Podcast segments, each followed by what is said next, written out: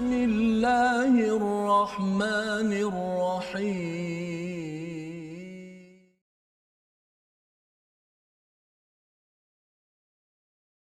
بسم الله الرحمن الرحيم.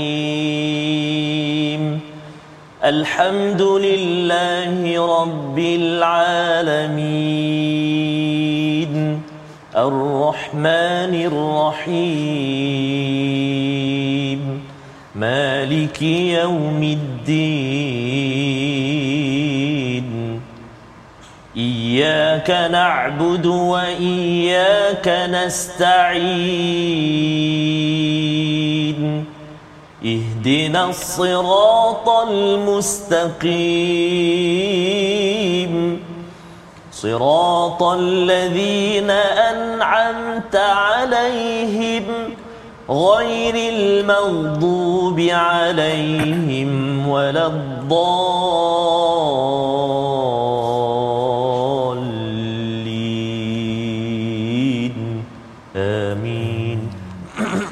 Assalamualaikum warahmatullahi wabarakatuh. Alhamdulillah wassalatu wassalamu ala Rasulillah wa ala alihi wa man wala syada la ilaha illallah syada Muhammadan abduhu wa rasuluh. Allahumma salli ala sayidina Muhammad wa ala alihi wa sahbihi ajma'in. Amma ba'du. Apa khabar tuan-tuan dan puan yang dirahmati Allah sekalian? Kita bertemu dalam My Quran Time baca faham amal pada hari ini siri ulang kaji pada halaman 511 hingga 516. Kita lewati 6 halaman sebelum ini untuk kita mencongkil hidayah demi hidayah daripada Allah Subhanahu wa taala dan hari ini kita akan bersama dengan tokoh yang disapa hidayah dalam hidupnya bersama pada hari ini adalah Profesor Dr. Taufik Yap Yun Hin. Selamat datang Prof. Terima kasih Ustaz. Terima kasih banyak yang sama-sama kita pada hari ini bersama juga dengan doktor ataupun ustaz. Ha bersama ustaz. Amin. Alhamdulillah amin ya rabbal alamin. Ustaz Tarmizi Abdul Rahman. Apa khabar ustaz? Alhamdulillah Safas batuk sikit Safas. Alhamdulillah dan kita ada tetamu istimewa Ya, hari ini ustaz. Kita amat gembira Ya. ya, amat uh, suka hati untuk sama-sama kita mencongkel berkongsi pengalaman bagaimana perjalanan Profesor Dr. Taufik sebagai Presiden Persatuan Cina Muslim Malaysia MAKMA dan secara langsung ya individu penting dalam dunia akademik di Malaysia sebagai Naib Chancellor Universiti Malaysia Sabah. Mari sama-sama kita mulakan sesi kita pada hari ini dengan doa ringkas kita. Subhanakala ilmalana illa ma 'allamtana innaka antal alimul hakim. Rabbi zidni ilma. Wahai tuhan berikanlah tambahkanlah keberkatan kebaikan dengan ilmu yang kita peroleh pada pada hari ini pada hari ini kita akan mengulang kaji halaman 511 daripada surah Al-Fath dan juga surah Al-Hujurat. Kita akan baca dahulu daripada ayat yang kedua daripada ayat surah Al-Fath ini untuk kita sama-sama sama-sama melihat bagaimana peristiwa Hudaibiyah. Ya, kita mulakan dulu dengan ayat pertama diikuti ayat yang kedua dan bagaimana konflik yang berlaku membawa kepada seribu satu rahmat dan sudah tentunya kita juga nak melihat kepada apakah konflik ataupun uh, junction uh, apakah yang berlaku dalam diri Profesor Dr. Taufik yang akhirnya memilih seribu satu rahmat dalam kehidupan beliau. Kita mulakan dengan ayat 1 hingga 2 surah Al-Fath bersama Ustaz Tarmizi. Terima kasih kepada Ustaz Fazrul. Uh, Bismillahirrahmanirrahim. Assalamualaikum warahmatullahi wabarakatuh. Alhamdulillah wassalatu wassalamu ala Rasulillah wa ala alihi wa sahbihi man walah wa ba'd. Yang saya kasihi lagi saya mulakan tetamu undangan kita pada hari ini pada Safas ya, Ya. yang sudi singgah ke teratak. My Quran Time Nun jauh dari negeri di bawah bayu Sabah. Sabah bah. Jarang-jarang sebenarnya kita menerima uh, tetamu dari Sabah ini hari satu suasana ataupun fursah zahabiyah. ha? Masya-Allah. kesempatan emas Mhm. mm-hmm. yang bersama kita pada hari ini yang bahagia Profesor Dr. Taufik uh, selamat datang Terima kasih. Lepas ni, Welcome. dia- welcome. betul Safas ah? Ya. betul eh Kalau bahasa Cina macam mana? Ah Huan Ying Ni. Huan Ying Ha, ya itu. Pelan je Ustaz. Subhanallah. Subhanallah. Terima kasih banyak uh, Prof ya. Subhanallah. Tak lupa pada ayahanda dan bonda, tuan-tuan dan puan-puan, sahabat-sahabat Al-Quran yang dikasihi dan dirahmati Allah Subhanahu Wa Taala. Saya teringat uh, Prof uh, Ya. dalam My Quran Time uh, selalu di dalam ruangan komen uh, Facebook ada seorang sahabat kita dari Kundasang Ah, Kundasan. selalu menyatakan sambil-sambil dia tengok tu dia kata mohon maaf saya minta izin kerana dah masuk waktu zuhur. Ah maksudnya dia memang mengikuti My Quran My Quran. sebab Ya. sana zuhur awal kan. So, ya, betul. Ah, Jadi subhanallah ini kita bawakan. Wakil. Lepas ni lebih ramai orang Sabah lagi lah. Oh, subhanallah. Amin, amin ya Amin, ya ya. Jadi subhanallah Tuan-tuan dan puan-puan, ibu-ibu ayah sahabat Al-Quran semua, mari kita mulakan dengan sama-sama kita baca ayat yang kedua dari surah Al-Fath muka surat 511. Mari kita baca sama-sama. A'udzu billahi minasyaitonir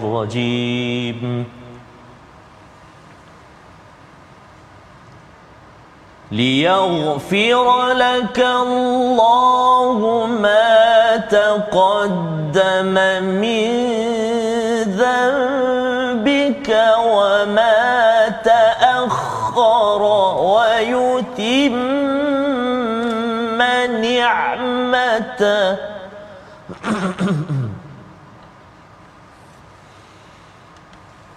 ويتم نعمته عليك ويهديك صراطا مستقيما. صدق الله العظيم. Surah Al-Azim kita dah bacaan daripada ayat yang kedua. Agar Allah memberikan keampunan kepadamu wahai Muhammad ke atas dosamu yang telah lalu dan yang akan datang serta menyempurnakan nikmatnya ke atasmu dan menunjukkanmu kepada jalan yang yang lurus. Perkataan zamb dalam ayat ini uh, bukanlah sekadar dosa biasa tetapi adalah satu kesilapan tidak tepat dalam berstrategi oleh Nabi sallallahu alaihi wasallam dan Allah juga mengampunkan kerana zamb bagi Nabi sallallahu alaihi wasallam itu tidaklah sama dengan kita. Ya Nabi tersilap strategi pun itu dianggap sebagai satu kesilapan yang memalukan ya. Tetapi bagi kita silap strategi ustaz ya doktor dia mungkinlah kita ni kalau saya orang biasa-biasa ni dia tidak mencapai tahap seperti Nabi Muhammad sallallahu alaihi wasallam. Tetapi pastinya ini berkaitan dengan peristiwa Hudaibiyah di mana ada konflik berlaku umat Islam daripada Madinah ingin pergi ke Mekah ingin menunaikan haji tetapi dihalang di Hudaibiyah selepas berjalan lebih 400 km satu perkara yang mengecewakan tetapi Allah menyatakan dengan kemampuan mereka untuk taat kepada Allah dan Rasul Allah menjanjikan diampunkan dosa yang telah lalu apa yang akan datang di sempurnakan nikmat beragama itu dan akan dipimpin kepada jalan yang lurus.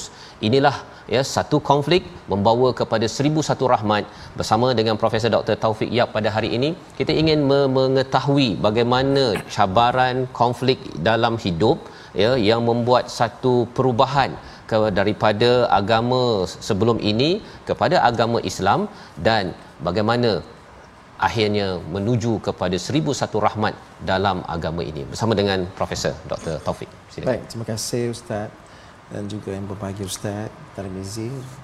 Uh, kalau kita melihat kepada perubahan itu berlaku, ya. uh, dia merupakan satu perubahan yang agak drastik uh-huh. apabila daripada seorang yang kufur bertukar kepada seorang Islam. So perubahan yang ini mengambil uh, satu perjalanan yang bukan mudah. Ya. Sebab kita terpaksa mengubah cara hidup kita dari kebiasaan yang ada kepada satu kebiasaan yang baru. So bagi saya uh, saya bermula dengan uh, pencarian tentang penciptaan manusia itu sendiri. Mm-hmm. So kenapa Tuhan ciptakan manusia? Kenapa kita wujud di dunia ini? Kenapa perlunya kita ada di muka bumi ini? Kemudian dari situ dari pencarian tentang penciptaan manusia, saya mencari pencarian tujuan kehidupan. Ini doktor mencari ini ketika umur berapa tahun tu? Saya umur 15 tahun ketika itu tahun oh. 83. Ya, sebelum ini pun ya. kami sudah uh, ada berjumpa juga dengan uh, uh, individu yang akhirnya memilih Islam. Tapi dia berlaku juga pada umur sekitar ini ya, ya. apa yang menyebabkan? Bukankah waktu ini uh, doktor happy happy je sepatutnya? Saya memang happy happy juga. Happy happy juga. Okey. Masih tetapi happy. oleh kerana kita tak tahu apa tujuan kehidupan kita ya. menjadi kita resah. Meresah sebab saya belum ada jawapan kenapa kita perlu hidup di dunia ini. Hmm. dan dan siapa yang menjadikan kita? Siapa manusia pertama sebenarnya? Saya tidak ada jawapan sehingga saya terpaksa mencari dan terus mencari dan melalui kawan-kawan melalui pembacaan dan melalui uh, interaksi saya bersama dengan uh, guru agama ketika itu uh, so inilah pencarian yang mana uh, menyebabkan saya mencari siapa Tuhan itu dan apakah ciri-ciri Tuhan yang patut ada. Uh-huh. Sebab sebelum ni uh, sebagai seorang bukan Islam sudah tentu uh, kita mengenal Tuhan itu dari bentuk sebagaimana kefahaman ketika itu. Jadi kita nak memahami konsep Tuhan tu macam mana sebenarnya. So apakah Tuhan itu mempunyai bentuk? Apakah Tuhan itu berbentuk banyak ataupun Tuhan itu mempunyai persamaan dengan manusia ataupun sifat sifat manusia itu sendiri. Dan hasil daripada pencarian dan terus mencari maka saya mula-mula saya jumpa ialah manusia yang pertama. Hmm. Saya tak tahu kenapa ada manusia dari mana mulanya manusia itu. Hmm. Apabila saya jumpa manusia yang pertama iaitu Adam, hmm. maka saya ingin mengetahui perjalanan hidup Nabi Adam itu sendiri hmm. sehinggalah ke hari ini manusia itu dan bagaimanakah sistem kenabian itu membawa arah tuju kehidupan kita sebagai seorang manusia. Uh, dari situ juga saya uh, amat uh, uh, tertarik dengan konsep di mana Tuhan adalah Esa. Tuhan itu tidak berdua, Tuhan itu tidak bertiga atau Tuhan itu banyak. Ha, sebelum ini kita mungkin percaya Tuhan ada di kawasan ini, ada di kawasan ini mm-hmm. ataupun di langit atau di bumi. Mm-hmm. Tetapi yang ini konsepnya Tuhan adalah satu dan tidak boleh kita imaginekan bagaimana bentuknya? Dan dia adalah kuasa yang paling besar. Dari situ saya juga dapat membezakan di antara Tuhan dengan makhluk. Tuhan adalah mencipta makhluk adalah dicipta. Dan manusia itu tidak boleh sama dengan Tuhan. Dan Tuhan tidak ada sifat makhluk itu sendiri. Mas sepertilah Tuhan itu tidak boleh mengantuk. Tuhan itu tidak boleh ada makan. Dia tidak perlu uh, ada anak seperti mana manusia yeah. yang mempunyai anak, yang mempunyai isteri atau suami. Surat itu tidak boleh sama. Kalau sama, maka dia bukan bersifat Tuhan, hmm. dia hanya dalam makhluk. Dan itulah ciri-ciri itu yang saya mencari dalam tempoh hampir uh, sepanjang tahun itu 83. Hmm, 83. 83. 15 tahun. Ya. Hmm. Masa umur 15 tahun. 15 tahun. Ha, dan di, walaupun uh, saya pun kadang-kadang saya tidak boleh bayangkan kenapa dalam usia uh, begitu saya boleh begitu serius hmm. memikirkan ketuhanan. Sedangkan kalau kita lihat anak muda 15 tahun tu budak itu dia tak pada fikir pun hmm. siapa Tuhan kita tak kisah pun. Ya. Ha, ha. Tapi memang saya uh, tak boleh terfikir bagaimana saya masa itu uh, memang memikirkan begitu mendalam sekali hmm, sehingga akhirnya saya mengambil keputusan bahawa Allah itu memang Tuhan saya kerana dia adalah bersifat esa. Dia tidak ada dua tidak ada tiga. Dia adalah tunggal dia maha berkuasa tidak ada persamaan dengan makhluk dan tidak ada manusia yang menyerupai kuasanya dengan Tuhan itu sendiri. Masyaallah Terima kasih diucapkan pada Profesor Dr. Taufik Yap berkongsi bagaimana susu galur awalnya Ustaz ya uh, berinteraksi dengan agama Islam ini sendiri hampir setahun mengkaji dan sudah tentu uh, bila uh, nak tahu apa menyebabkannya Betul. pun tak dapat tahu Betul. macam mana tetapi Allah melorongkan untuk berfikir sesuatu yang lebih serius yang lebih perlu difikirkan berbanding dengan biasanya kalau umur muda-muda ini ialah kalau zaman PKP Ustaz ya. game lah Betul. main game ataupun kalau waktu itu mungkinlah pergi main ke pergi uh, jola-joli ke tetapi rupa-rupanya itu antara topik yang diberi perhatian oleh Profesor Dr. Taufik Yap pada umurnya 15 tahun dan bercakap tentang serius ini dalam ayat yang ke-11 surah Al-Fath ada cerita tentang orang yang tidak serius. Mari kita baca ayat yang ke-11 bersama Ustaz Tarmizi untuk sama-sama kita pada umur 15, 25, 35, 55 jangan jadi tidak serius kerana Dr. Taufik ketika serius itu perlu membuat keputusan yang besar dalam hidupnya.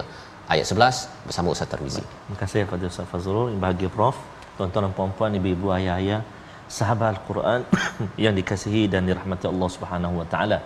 Kita nak berganjak ke ayat yang ke-11 di halaman yang ke-512. Kita nak baca sama-sama ayat dia agak panjang. Kita baca secara murattal insya-Allah ayat yang ke-11. Ayuh kita gemakan sama-sama. A'udzubillahi minasyaitonirrajim. سيقول لك المخلفون من الأعراب شغلتنا أموالنا.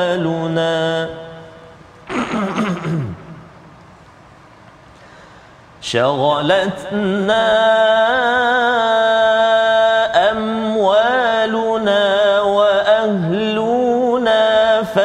فاستغفر لنا.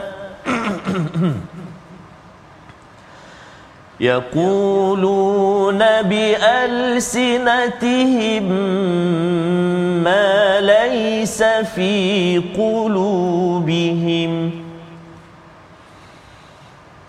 قل فمن يملك لكم من الله شيئا إن أراد بكم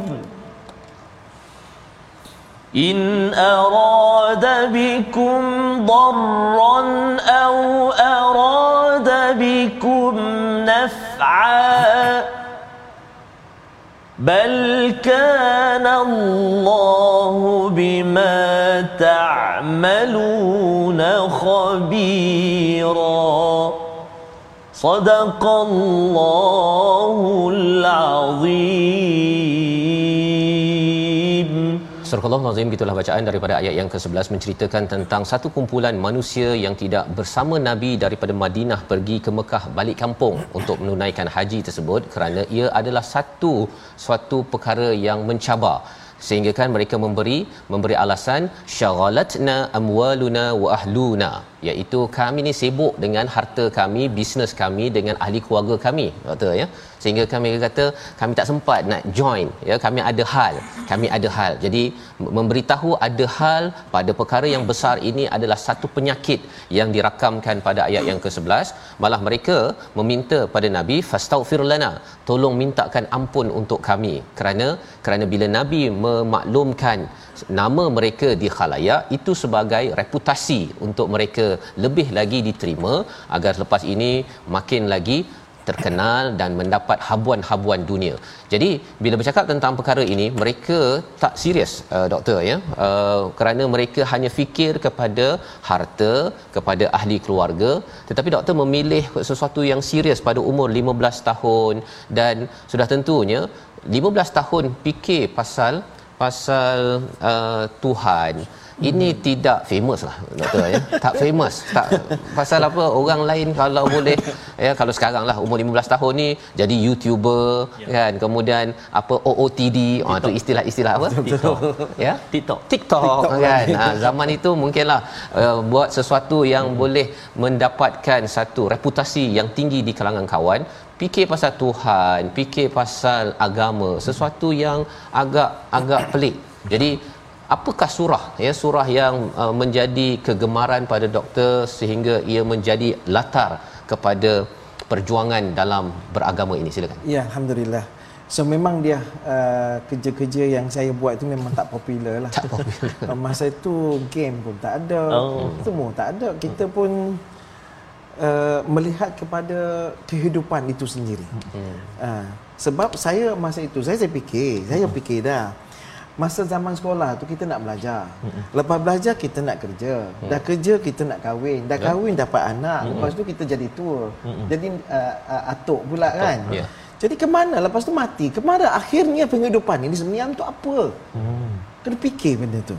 Ha. So berbalik kepada soalan tadi, apakah surah kegemaran dalam pencarian ketuhanan itu? Yeah. Itulah saya berbincang dengan kawan ya. Seorang kawan rapat saya masa itu saya tingkat tingkatan 4 sains uh, Tanjung di sekolah All Saint Kota Kinabalu. Hmm. uh, saudara Muhammad Ghazali uh, Haji Razi. Dia kata sebab saya tengah membuat perbandingan ni hmm. uh, Islam macam ni yang ni macam ni. So saya melihat bahawa ketika itu banyak persamaan. Di antara Islam masa itu perbezaan yang nyata lah di antara Islam dengan agama-agama lain yeah. sebab dia eh, bagi saya adalah sesuatu yang totally different okay Dar- daripada masyarakat saya sendirilah masyarakat Cina sebab di situ adalah luar biasa bagi seorang Cina menjadi Islam yeah. kerana di dalam masyarakat tu jarang kita jumpa. Ya. Malah saya tak pernah jumpa pun ketika uh-huh. itu. Uh-huh. Dan uh, dia bagi tahu saya yang membezakan Islam dengan agama lain uh-huh. ialah surah Al-Ikhlas. Oh, Sebab saya memang cari ke Tuhan. Yeah. Dan surah ini memberikan segala-galanya jawapan uh-huh. yang very solid tentang konsep ketuhanan dalam Islam itu sendiri. Di mana uh, Bismillahirrahmanirrahim. Qul huwallahu ahad. Allahus samad. Lam yalid wa lam yulad wa lam yakul lahu kufuwan ahad. Katakanlah Allah Maha Esa. Di situ jawapan dia. Allah itu adalah Esa. Esa Allah macam mana? Allah mestilah menjadi tumpuan ayat kedua mm-hmm. sekalian makhluk untuk sebarang hajat. Maknanya kita tidak boleh minta selain daripada Allah. Mm-hmm. Tidak ada lagi benda lain yang boleh kita mohon pertolongan selain daripada Allah. Kan kalau kita dalam kesusahan, tiba-tiba kita uh, uh, uh, tiba-tiba kita mengalami contohnya pakai terbang lah. Tiba-tiba dia bergoyang-goyang. Siapa uh-huh. kita ingat? Uh-huh. So tentu kepada yang maha berkuasa. Yeah. Dia maha berkuasa taklah Tuhan. Uh-huh. Dan dia tidak boleh dalam bentuk apa-apa pun. Uh-huh. Kita akan bayangkan dia, dia, dia yang besar. kan? Kemudian dia tidak beranak dan tidak diberanakkan. Maknanya Tuhan itu tidak ada anak. Dan dia tidak dilahirkan oleh mana-mana. Dan yang ke keempat ialah dan tidak ada sesiapa pun yang serupakannya. Ini seperti yang saya sebutkan tadi, Tuhan dengan makhluk adalah totally different. Kalau Tuhan sama dengan makhluk, maka dia bukannya Tuhan. Yeah. Ha, dan disitulah menyebabkan saya very solid, kukuh dengan uh, pegangan kepada Islam kepada uh, uh, konsep ketuhanan dalam Islam itu sendiri. Baik, terima kasih ucapkan kepada Profesor Dr. Taufik untuk menjelaskan salah satu surah yang telah diperkenalkan oleh rakan sebentar Selamat. tadi adalah surah Al-Ikhlas Ustaz ya.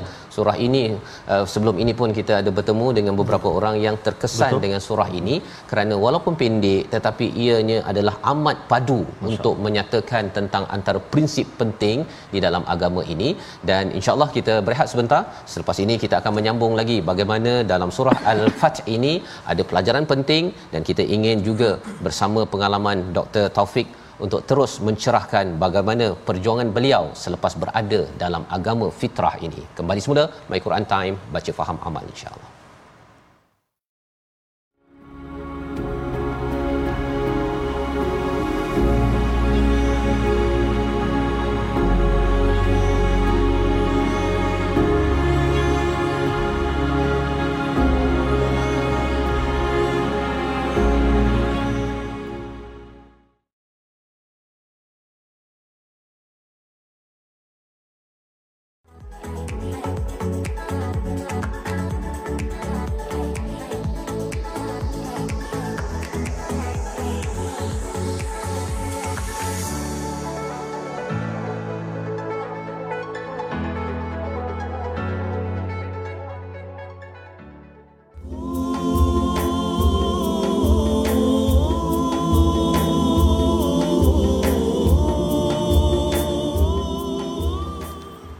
Walau apa pun caranya jua dapatkan yang original lah sambungan dia ya.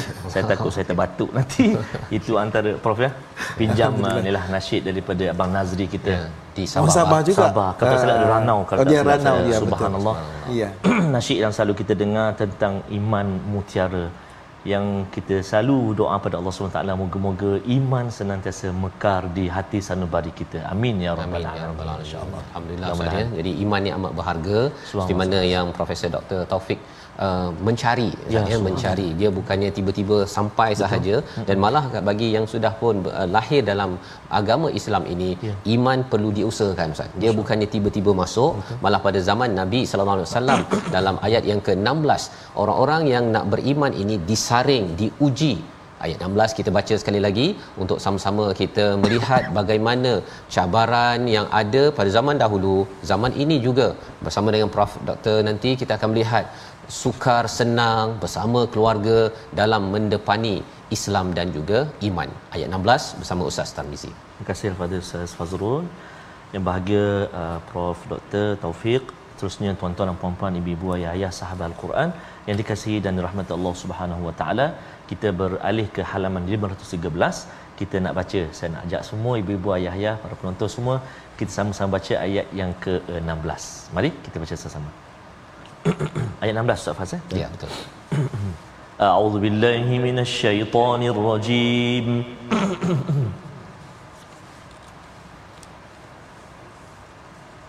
قل للمخلفين من الأعراب ستدعون إلى قوم أولي بأس شديد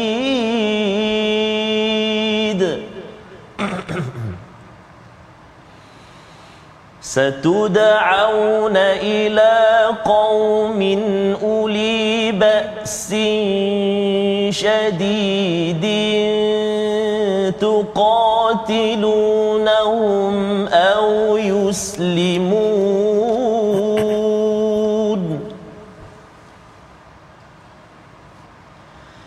فإن تطيعوا يؤتكم الله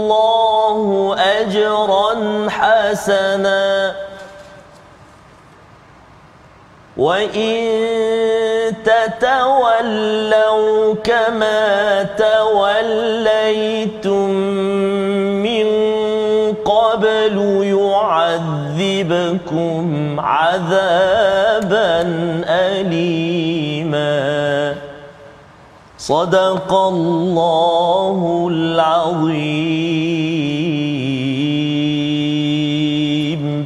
Surah Allah Azim gitulah bacaan daripada ayat yang ke-16. Katakanlah kepada orang-orang badui yang ditinggalkan ataupun yang tertinggal yang tidak mengikuti dalam perjalanan Nabi daripada Madinah ke ke Mekah untuk haji di mana mereka bila uh, mendapati bahawa orang-orang yang beriman tu kembali balik ke Madinah selamat. Mereka rasakan selama ini oh pergi ke Mekah nanti kena balun kena pukul kena perang dan habis.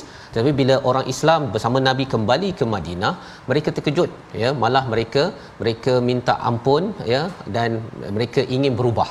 Tetapi bila bila dipanggil untuk satu peperangan yang mudah ya istilahnya maghanim yang dinyatakan pada ayat yang ke ayat yang ke uh, 15 ya. Pada waktu itu mereka kata oh saya nak join. Saya nak join. Pasal apa? Pasal perjalanan ini adalah perjuangan untuk mengambil harta rampasan tanpa tanpa perlu berperang bersusah-susah. Jadi nabi diajarkan di diberi tahu okey kamu tak payah ikut yang ini.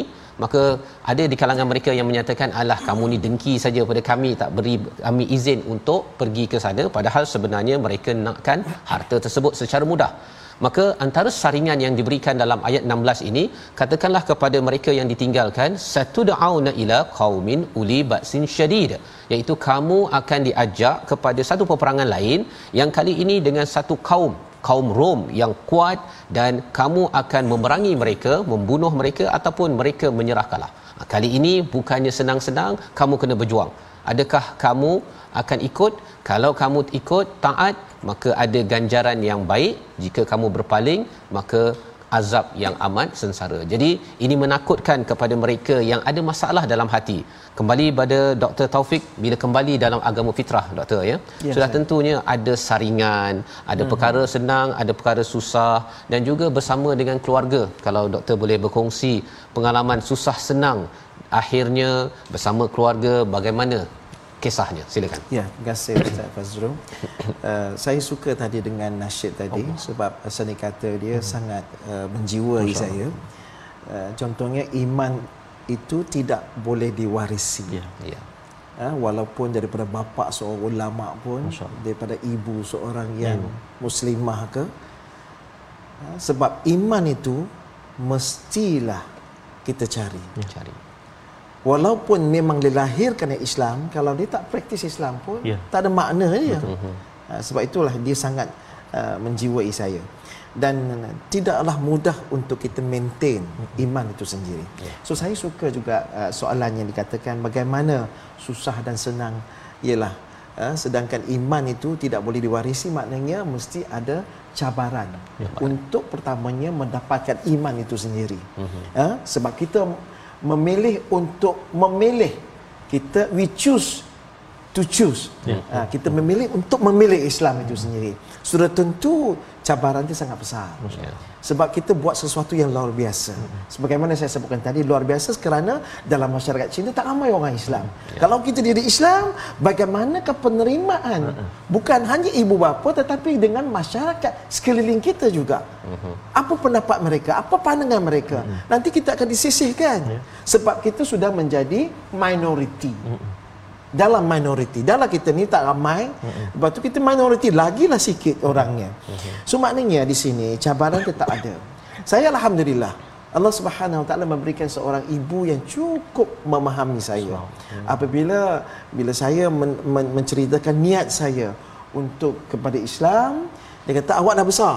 Masya-Allah. Kan saya kata baru umur 15 tahun. Dia kata awak dah besar, awak boleh pilih sendiri Masya untuk cari hidup awak. Begitu saya cukup lega lah. So apabila saya menyatakan hasrat untuk Islam dan dia memberi apa tu kuasa kepada saya untuk memilih. Dan alhamdulillah dia banyak membantu dari sudut itu. Sehingga kan pada uh, uh, pada hari yang uh, seminggu sebelum Islam tu saya kan perlukan pinggan mangkuk semua tu kan.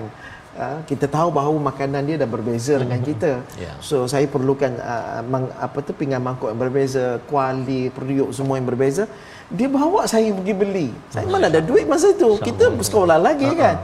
Dia tolong belikan, dia uruskan semua-semua bersama dengan saya lah. Alhamdulillah. Maknanya dia walaupun dia tidak Islam tetapi oleh kerana dia simpati dengan kita, maka dia bantu kita. Alhamdulillah. Dan alhamdulillah juga saya dengan bapa saya bapa saya bukan bapa uh, kandung lah mm-hmm. dia bapa tiri saya tetapi saya tidak menganggap dia tiri mm-hmm. uh, sebab dia yang membela saya sejak saya umur 2 tahun sebab bapa saya sebenarnya meninggal sebelum saya lahir mm-hmm. uh, bila sebelum lahir maknanya saya daripada bapa tu saya anak seorang je lah mm-hmm. tapi bila mm-hmm. mak kahwin dengan bapa tiri saya mm-hmm. saya lepas tu dapat adik-adik lah yeah. Yeah. tetapi tetapi dia juga tidak menganggap saya sebagai mm-hmm. anak orang lain uh-huh. dan uh, dia pun dia tidak begitu uh, bukan tak kisah dia tidaklah begitu uh, menentang hmm. kemasukan saya dari Islam tetapi uh, dia juga tidak mau bawa kes itu ke mahkamah hmm. sebab masa itu is under age yeah. Yeah. Uh, tapi saya sudah dapat surat daripada ibu saya untuk masuk Islam hmm. uh, uh. so tak ada masalah lah dari situ itu satu dalam keluarga Eh, belum lagi adik-beradik yang lain maknanya yeah. saudara mara. Mm-hmm. Saudara mara mungkin ada, ada juga pastinya ada. Uh-huh. Sebab kita tidak boleh keluar daripada Betul. sosial ataupun perhubungan mm-hmm. masyarakat bersama mereka juga. Yeah. Dan ada yang mengatakan bahawa engkau mati ni kau tak ada kubur tau. Allah. Eh, buat kubur dia tak ada tak ada keranda macam tu. Ketanam macam tu je. Tak takut ke? Takut juga bila dengar dengar macam tu kan. Ha uh-huh. So Oh dalam masyarakat Cina ada dalam keranda. Cina, dia ada keranda. Keranda uh dia lagi mahal dengan kayu yang mahal cantik uh lagi. Okey. Ha. Itu beza je ya. Itu, itu sangat berbeza tu. Apabila berlaku uh, persepsi negatif di kalangan masyarakat Cina kepada Islam dan dia menjadi satu tanggungjawab kepada saya untuk uh, membuat sesuatu yang terbaik. Uh, supaya mereka kita tidak dihina oleh orang lain. Sebab itulah cabaran tu tak ada di sekolah. Sebab zaman tu masa sekolah lagi. Macam mana saya nak berdepan dengan guru kelas saya, berdepan dengan guru besar semua tu kan. Uh, saya saya kenalah menjadi seorang yang baik. Ya. Supaya Islam itu tidak tercemar kerana saya. Betul. Masya-Allah. Islam itu cantik. Kalau kita yang tidak meletakkan Islam sebaik-baiknya, Orang akan kata Islam ni macam ni. Tengoklah dia masuk Islam macam ni, macam ni, macam ni. Semuanya buruk. Tak ada yang elok pun. Sebab itulah tanggungjawab kepada yang memeluk Islam. Dia kena memperlihatkan Islam itu satu agama yang cantik. Sebagaimana asalnya Islam itu memang sudah indah. InsyaAllah. Begitu. Terima kasih ucapkan pada Prof untuk sama-sama berkongsi tentang ada payah, ada senang dan bersyukur sangat kerana ada seorang ibu yang menyokong ya. Betul. Itu adalah satu nikmat yang besar apabila Uh, doktor memilih untuk kembali ke agama fitrah ini di, di, ditemankan ya membeli pinggan mangkuk itu ya, ya. Bukannya uh, pergilah cari sendiri uh ataupun keluar rumah sebagai sebahagiannya mengalami pengalaman itu. Jadi ini adalah sebagai satu nikmat yang amat-amat disyukuri dan uh, sudah tentunya uh, ini menjadi semangat uh, uh, kepada doktor untuk melebarkan lagi berkongsi rahmat daripada agama ini yang diperoleh kerana dalam masa yang sama ada orang-orang yang menentang ya. Hmm. kita lihat dalam ayat 26 bagaimana tentang penentangan kesombongan daripada jahiliyah yang kita cuba fahami selepas ini dan kita ingin bersama lagi Dr Taufik. Ayat 26 kita baca bersama Ustaz Tarmizi. Terima kasih kepada Ustaz Fazrul yang bahagia Prof. Dr Taufik tuan-tuan dan puan-puan ibu-ibu ayah-ayah sahabat al-Quran yang dikasihi Allah Subhanahu wa taala mari kita baca pula ayat yang ke-26 di halaman 514 A'udzubillahi minasyaitonirrajim إذ جعل الذين كفروا في قلوبهم الحمية حمية الجاهلية.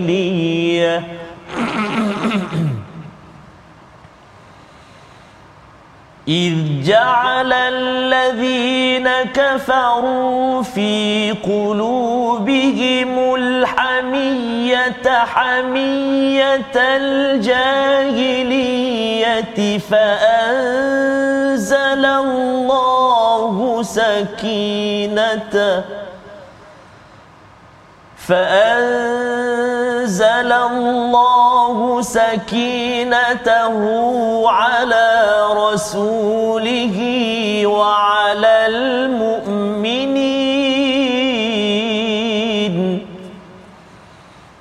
وعلى المؤمنين وألزمهم كلمة التقوى وكانوا أحق بها وأهلها وكان الله بكل شيء عليما صدق الله العظيم Surah Al-Azim gitulah bacaan daripada ayat yang ke-26 bercerita tentang bagaimanakah situasi di Hudaibiyah apabila orang-orang yang kufur itu pada hati mereka itu ada hamiyah hamiyatul jahil jahiliyah iaitu kesombongan ya kesombongan jahiliyah iaitu dia bukannya kesombongan ataupun nak menjaga uh, identiti uh, kerana kerana Tuhan tetapi kerana diri mereka sendiri maka itu menyebabkan mereka mem- menyebabkan orang Islam boleh marah pada waktu itu doktor ya kalau doktor pun mengikuti perang uh, apa perjanjian Hudaibiyah ini Ya. nama uh, Rasulullah itu dipadam diletakkan Dipadam. Muhammad bin Abdullah ya pelbagai lagi perkara yang nampak berat sebelah tetapi Allah berikan apa kepada orang Islam pada waktu itu? Fa anzalallahu sakinatahu ala rasulih. Wa alal mu'minin. Allah turunkan sakinah ketenangan kepada kepada sahabat kepada Rasulullah termasuk Umar ha, Umar dah tak tahan dah kan? Bukankah kita ni benar kan?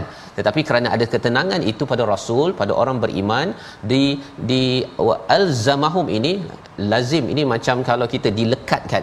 Dilekatkan dengan apa? Dengan takwa. Ha, tak tercabut dah Pasal kalau tercabut di takwa memang terkeluar perkataan-perkataan yang tidak elok daripada ya. orang Islam pada waktu itu kerana apa? Kerana mereka sudah berjalan lebih 400 km dan mereka diarah balik begitu sahaja daripada kampung halaman mereka. Maka Allah kata wa kanu ahaqqa biha wa ahlaha mereka lebih berhak lagi untuk takwa ini mereka lebih patut mendapat ganjarannya wa kana Allah bikulli syai'in alima Allah amat mengetahui rasa hati mereka yang kecewa tetapi lebih daripada itu ialah ada sesuatu yang Allah tahu kemenangan yang tertangguh untuk mereka. Jadi bercakap tentang ada dua kumpulan ya bila doktor memilih untuk berada dalam agama fitrah dalam masa yang sama ada orang yang uh, daripada kumpulan lain yang mungkin ada setuju tak setuju doktor sebagai presiden Persatuan Cina Muslim Malaysia Makma kan yang cantik-cantik kita tahu ada ada tak orang yang buat tak cantik cabaran dalam dakwah yang doktor cuba usahakan ini sebagai perkongsian agar yang lain tuan-tuan yang berada di rumah juga mendapat inspirasi untuk kita bersama-sama terus tenang menghadapi hamiyah hamiyatul jahiliyah silakan doktor Okey, alhamdulillah. So di dalam usaha kita menjalankan dakwah Islamiah itu sendirilah. Sebenarnya dakwah itu ada dua.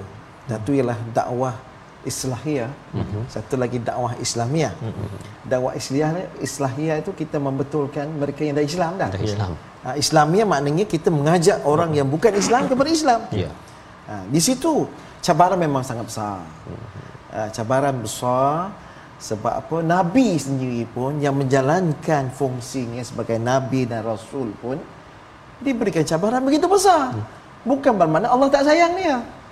Mungkin lagi banyak cabaran Allah tunjukkan bahawa lagi sayang Allah kepada kita. Tetapi dalam usaha kita menjalankan kerja-kerja sunnah Nabi. Saya sebutkan ini sebagai sunnah Nabi yang paling besar. Uh-huh. Kerana kita hanya fokus kepada sunnah Nabi, makanan uh-huh. Nabi, uh-huh. pakaian, ya, perkahwinan Nabi. Itu selalu orang ikut.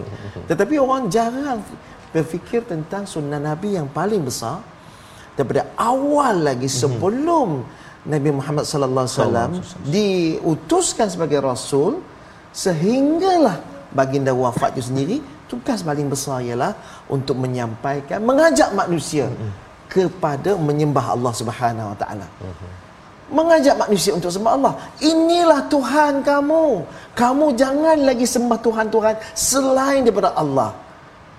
Dan apabila dosa paling besar ialah kita mensyirikkan Allah itu sendiri. Ya. Memeduakan, mem- memperbanyakkan Allah itu sendiri. Dan itulah dia kata uh, ada setengah-setengah manusia ialah dia mungkin uh, mengambil pendekatan yang berbeza uh, dalam menyampaikan Islam, mengajak manusia kepada Islam, tetapi akhirnya dia mestilah uh, berpat, ber, ber, ber, berfungsi mengikut uh, tiga uh, uh, apa nama prinsip yang utama uh-huh. dalam penyampaian Islam. Uh-huh. Uh, itu dia mesti menyampaikan secara hikmah. Uh-huh. Dia mesti mengenai hikmah supaya orang tidak lari lepas itu daripada kita. Orang tidak takut dengan kita. Mungkin hari ini kita nak menyuarakan se, se, se, se, selantang mungkin. Uh-huh. Tetapi ia menimbulkan kontroversi. Dan akhirnya orang tak akan dengar kita cakap dah. Orang akan boykot kita. Orang akan uh, tak mau dah. Ya. Sekali cukuplah. Yang kedua kita mesti bercakap baik. Ha? Dan kita mestilah menyampaikan dengan cara yang terbaik juga. Kalau berdebat, kalau bergal, berlaku perdebat, perdebatan, maka kita mesti berdebat dengan baik juga. Maknanya ini caranya Allah mengajar kita macam mana kita nak menyampaikan Islam, mengajak manusia kepada Allah Subhanahu Wa Taala. Yalah, uh, tugas kita memang banyak sebagai seorang manusia. Uh, sebagai seorang kita banyak topi sebenarnya kita ya, kita kan uh, sebagai seorang manusia. Kejap kita pakai topi ni, kejap kita pakai topi. Tetapi akhirnya topi yang mesti kita pakai adalah topi sebagai seorang Islam. Masya-Allah ya jadi itu adalah daripada profesor Dr Taufik bahawa banyak topi Dr Taufik ni presiden Persatuan Makma naik chancellor ya di sebuah universiti Universiti Malaysia Sabah yang ramai ya pelajarnya ya. tetapi banyak-banyak topi topi paling tinggi sekali hmm. perlu diutamakan adalah topi sebagai hamba yang menyerah kepada Allah Subhanahu Wa Taala Islam dan kita berdoa pada Allah Subhanahu Wa Taala agar Allah sentiasa memimpin kita dan sentiasa uh, membantu pada Profesor Dr Taufik Yap dalam memimpin UMS dalam memimpin makma keluarga yang besar dan juga pastinya untuk orang Sabah juga ya, kerana ya, uh, Dr asal Sabah ya sekarang ini berada di Sabah. Kita harapkan cahaya ini terus bergemerlapan dan kita doa di akhir ini bersama Fadil Ustaz Tarmizi Abdul Rahman. Silakan Ustaz. Terima kasih Ustaz. Auzubillahi minasyaitonirrajim. Bismillahirrahmanirrahim. Alhamdulillahi rabbil alamin wassalatu wassalamu ala rasulillahil amin sayyidina Muhammadin wa ala alihi wa sahbihi ajma'in. Ya Allah ya Rahman wa ya Rahim ampunilah dosa kami ya Allah. Ampunilah dosa ibu ayah kami ibu ayah mertua kami. Muslimin muslimat mukminin dan mukminat birahmatika ya arhamar rahimin. Ya Allah ya Tuhan kami jangan kau padamkan cahaya iman di dalam hati kami ya Allah Bahkan ya Allah kau terus kurniakan cahaya petunjuk buat kami memandu kehidupan kami di atas muka bumi ini ya Allah. Seterusnya cahaya itu terus dan menerus hingga ke syurgamu ya Ar-Rahman Rahimin. Bantu kami ya Allah. Tolong kami ya Rahman. Kurniakan petunjuk dan hidayahmu buat kami ya Ar-Rahman Rahimin. Wa sallallahu ala sayyidina Muhammad wa ala alihi wa sahbihi baraka wa sallam walhamdulillahi rabbil alamin taqabbalallah Inna wa minkum taqabbal ya karim. Moga-moga Allah menerima doa kita pada hari ini dan saya mengucapkan ribuan terima kasih kepada Profesor Dr. Taufik Yap Yun Hin ya yang bersama pada hari ini dalam masa yang pendek doktor ya. Masa. Tapi harapnya kita ada ruang lagi pada ya, masa-masa akan datang ya dan harapnya kita dapat nanti Ustaz terbang ke bumi Sabah boleh ya. Bang? Boleh boleh boleh insyaallah di bawah ya dan moga-moga uh, rakan-rakan yang berada di Sabah nanti mm-hmm. ya terus kita mendoakan semua di kalangan kita mendapat hidayah daripada Allah Subhanahu Wa Taala. Kita bertemu lagi dalam My Quran Time baca faham amal insya-Allah.